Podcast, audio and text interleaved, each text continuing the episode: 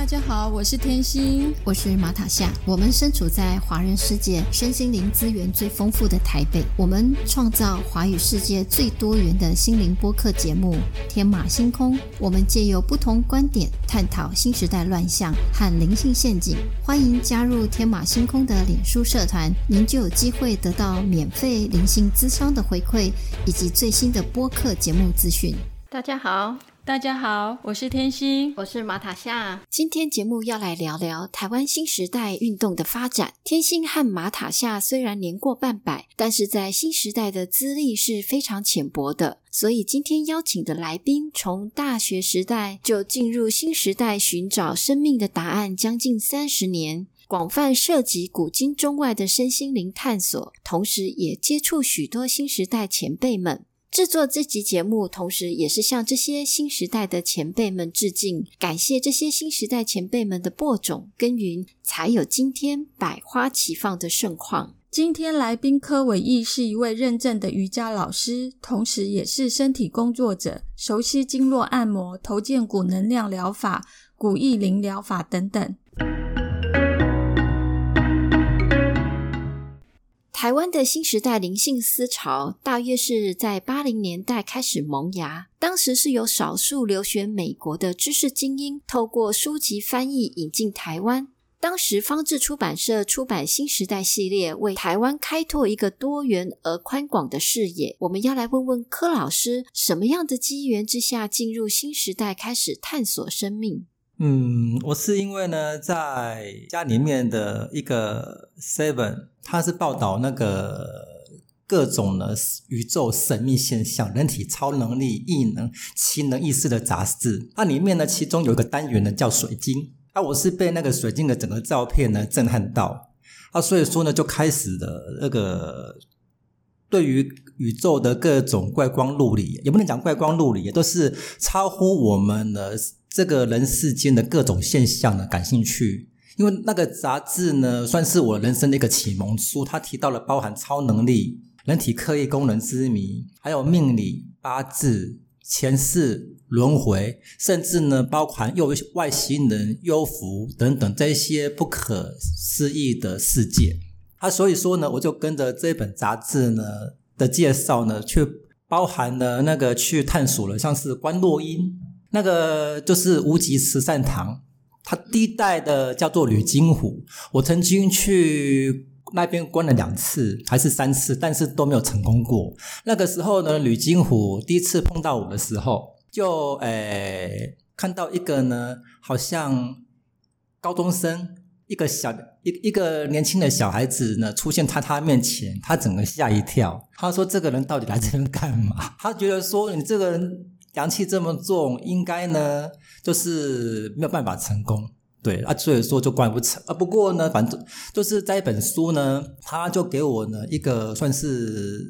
开启了生命的一扇窗。后来呢，我就是在某个因缘际会呢，到纯茂去打工啊。那个时候呢，因为在一九九三年的时候呢，台湾台湾呢，因为陈浩恩的关系呢，吹起了一一阵水晶风，在那个古典的很多。在光华浴室吧，那个时候光华浴室还在。嗯，在很多光华浴室里面呢，就摆了很多那个什么水水陈浩恩，我还我还记得他的那三部曲，什么水晶宫之旅、活活用水晶，然后还有一个叫做什么那个水晶治疗。我看到了这个跟水晶三本有关的书之后呢，我就如获至宝，就马上呢把他那个那个那个买进来。他的书受到很多 Katrina 的影响。他等于是说，吼，那个就把卡翠娜的书呢，那个翻成中文，就这样子而已。啊，后来呢，就是之后没多久呢，就是台湾的一个很重要的那个身心灵基地呢，纯茂也加入了。纯茂呢，就学陈浩恩的那一块的销售方法，他在台湾呢，就是引进了气场分析仪。啊，我我后来就很好奇的到纯茂去。他后来呢，就从五专一直到五专的毕，就是要升大差大的那个时候，一直到大学大二大三的那个阶段呢，就在纯茂打工。纯茂呢，除了就是他卖水晶、拍气场照之外，他会找很多新时代老师。我印象中有几个呢，台湾的重量级的前辈呢，都是在纯茂发迹的。一个呢，就是黄嘉欣。他是那个欧林率先把欧林体系引进来台湾的最早人。啊，另外一个的话呢，就是那个墨学子。啊，墨学子呢，他也是在那个受到纯茂的影响之后呢，他纯茂呢也是找他来开课。他后来呢，就是接触了灵气之后，算是台湾最早推灵气的前辈。啊，纯茂呢，他的二老板嘛。二当家呢叫徐华正，啊，我们都叫他马龙，他蛮有世人之名的，他捧起了好几个呢那个新时代的大师，啊，我就是在在这样子机缘之下呢，一路呢那个就是慢慢的走过来。我的第一堂新时代的灵修课程是从欧林的开启光体开始。当时我连脉轮是什么都没有听过。感谢我的光体课老师卢西亚和 Face 的指导。有兴趣开启光体课程的话，可以参考《个人觉醒的力量》这本书，或者是欧林六书。水晶是九零年代从陈浩恩和纯茂开始形成能量潮流。那八零年代当时又有哪些前辈为新时代播种呢？在你提到了八零年代的时候呢，就少数几个人了，他们是默默的翻译，包含了王继庆，还有那个胡因梦。曹幼芳，那那个我后来听老前辈讲说，我的老师黄嘉欣呢，他那时候还正大的，就在跟跟他们一起呢参加一些读书会，还有另外还有一个人叫郑福长，然后郑福长那个时候还没有佛化人生，这个他但是呢，他们在公馆的另外一边呢，也是就是有个这个读书会，他们的地方呢叫清凉地，所以说呢，他就他们都是。一些人呢，因为兴趣的关系呢，就开始呢有一些可能只是手稿吧。啊，后来因为呢曹幼芳嘛，他本身呢就搞出版的，后来呢就帮那个胡一梦跟王继庆就开始呢给他们的一个专栏叫《新时代丛书》，对《新时代》系列，然后呢就开始慢慢的推，然后呢那个时候是认知的。那水晶这个东西补上来的是操作这一块，因为呢在之前呢你要学习就是。你如果说要学习这些能量的话，你要么就是学什么能电能电学嘛，要不然就是那个你去参禅打坐嘛。啊，可是后来呢，在水晶风潮的时候呢，就养成了很多速成的大师。只要是那个水晶店的那个老板呢，他们呢，只要能能够感受能量呢，就可以快速的呢帮他的客户感受到能量。然后呢，你就不用呢去像那个很。跟着那个什么宗教很严谨、很中规中矩的去那边打坐干嘛？你就有一个呢，快速呢，因为水晶，因为有一些水晶，比如说像是那个捷克陨石，黑色的这些，甚至呢，对于一些呢比较那个没有接触能量的人呢，他们呢都可以呢很明显的感受到一颗水晶石头放上面的时候，你掌心会跳动。然后呢，他只要就是说，透过一些诱导的方式，对，然后比如说那个你去观想什么，吸气白光进来，然后黑光出去，放松之后，然后透过一些诱导，然后呢，那个让就会那个让你手慢慢变轻之类的，你就会觉得说，哎，手呢好像有个浮力，真的浮起来。嗯，对，然后我就是这个是我个人的第一次呢，那感受到能量啊，那个时候其实是很震撼的。所以说呢，这个代表的就是它呢。让感受能量这个东西呢，是一个可以快速，然后呢，每个人都可以感受到，而不是呢，你要像传统的佛啊、道啊，要去拜师啊，然后呢，要去打坐很久之后，又再加上说呢，它有一些什么那个很让人快速记忆的一些。简洁实用的方法，比如说粉晶就是招桃花、招财、招爱情啊，这招招爱情嘛，对不对？开心轮嘛。然后绿幻影呢就是招财嘛，对。然后呢法金呢就是辟邪之类的等等啊。所以说呢就会有很多那一种呢，就是老板之类的风水师啊、气功师就起来。然后就告诉你说哦，什么财位啊？你只要那个门口是十五度角，就放财位啊，就放一颗那个什么黄水晶，或是那个什么紫金洞，就可以招财等等。就是它让这些神秘的东西呢，神玄学呢，它不再那么神秘，而且呢是商业化，就是好操作。嗯，对，所以说这两个呢方法呢，那个这两个一个是理论跟操作，在那个九五年代的时候呢，就慢慢的那个 match 起来了。刚才我听到了很熟悉的名字——新时代教母王继庆，当年翻译高林赛斯与神对话系列的书，后来又成立了新时代协会。我从小就看胡因梦的电影，长大就看他的书。后期胡因梦致力推广克里希那穆提的教诲。郑福长是佛化人生的老板，这是灵性圈必须要来朝圣的小书店。佛化人生当年也是我吸取灵性知识的重要来源。虽然是个小书店，但是你想得到的和想不到的各式书籍，还有灵性商品应有尽有。再来，我们请柯老师说说当年水晶对你的启发和帮助有哪些？哦，我印象中很清楚，就是我有一次啊，因为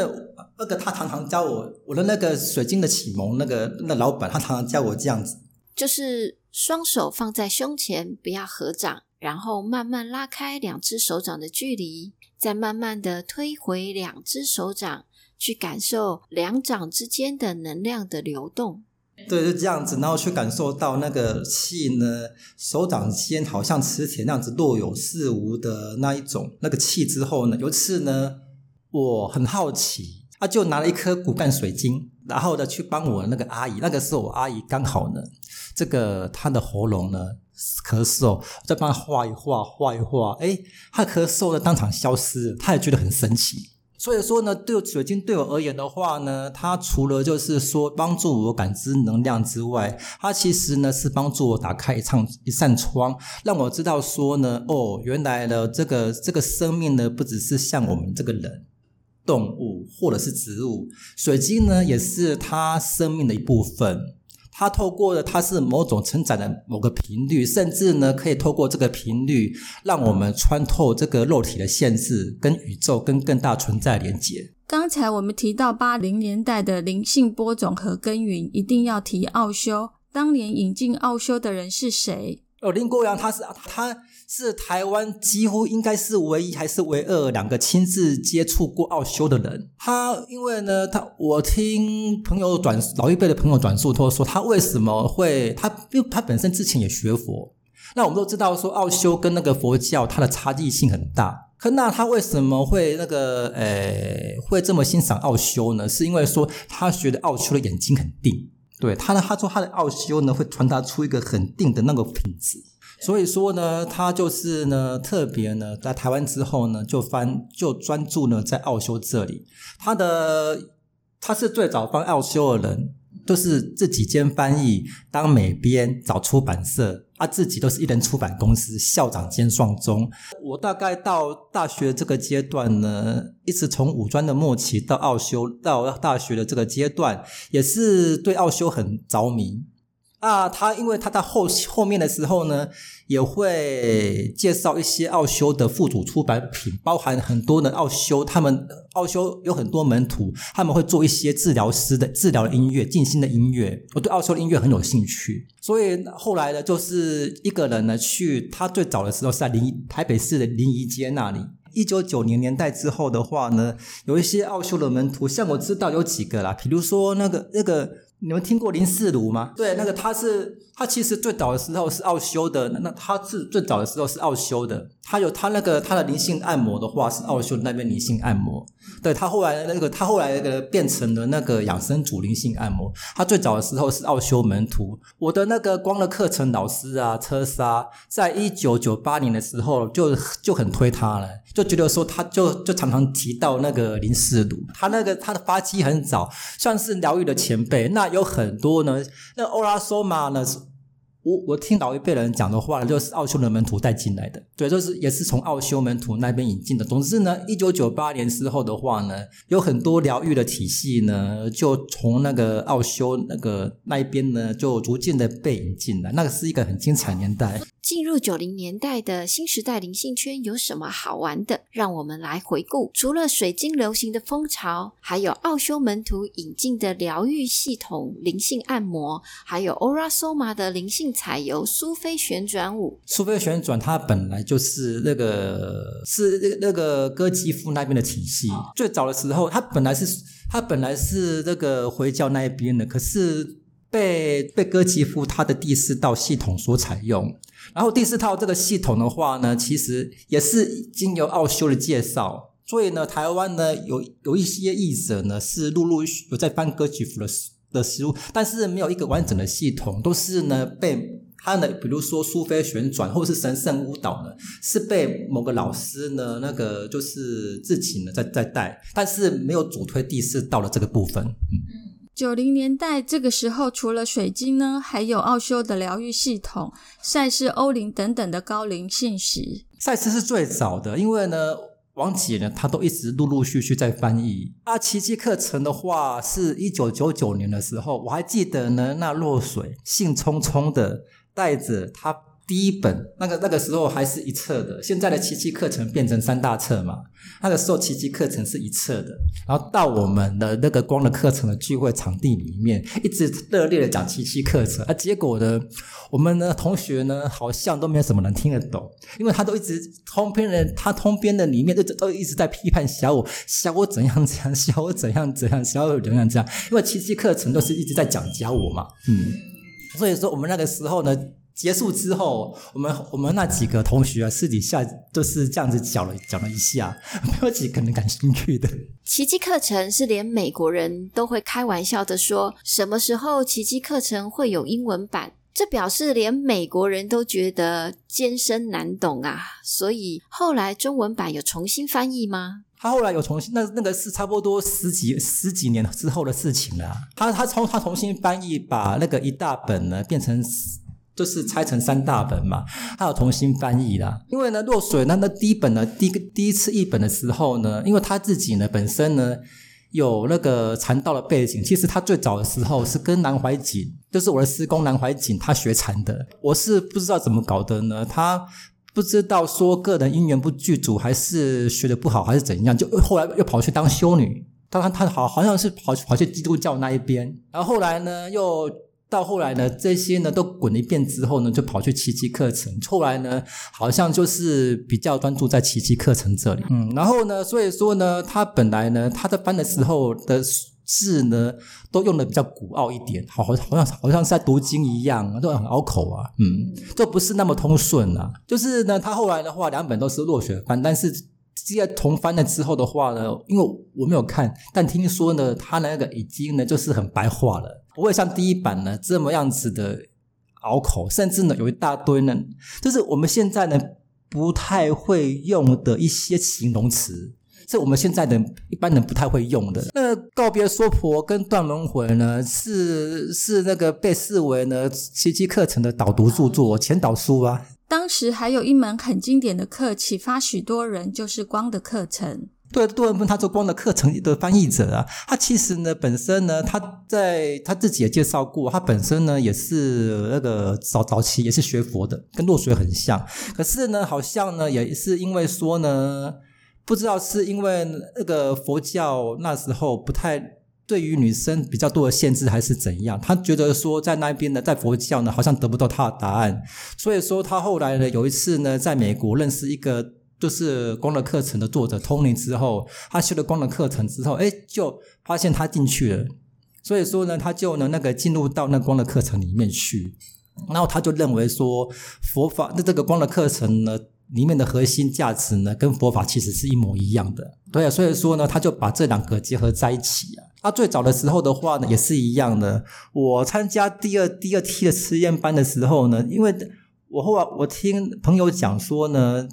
光的课程的实验班呢，也差不多在一九九四九五那时候。阿芝，我参加的是一九九七，就是他们的落水那个谁啊，Vicky 的第一第一批学生。里面的其中有一个叫车刹，我应该算是那个谁啊，Vicky 的徒孙吧。啊，所以说呢，有时候呢，我们上课的时候呢，Vicky 呢还会稍微来这边那个那个那个看看寻寻一下。因为呢，台湾其实啊，台湾它本身呢就是对国外系统呢，尤其是那个欧美的欧美的白人那个东西是属于高度的那个开放，甚至呢是有点崇洋媚外的。所以说呢，那个比如说吧。我当初我举个例子，我当初在学零七的时候呢，第一阶呢是那个是一个加拿大籍的老师。啊，我们都知道嘛，灵气其实是从旧井那一边引那个那个传到经过那个高田哈瓦尤，他是日裔的美国人嘛，他后来呢都是传到西方的那一边，他是夏威夷人。然后后来经由那个高，他经由他的孙女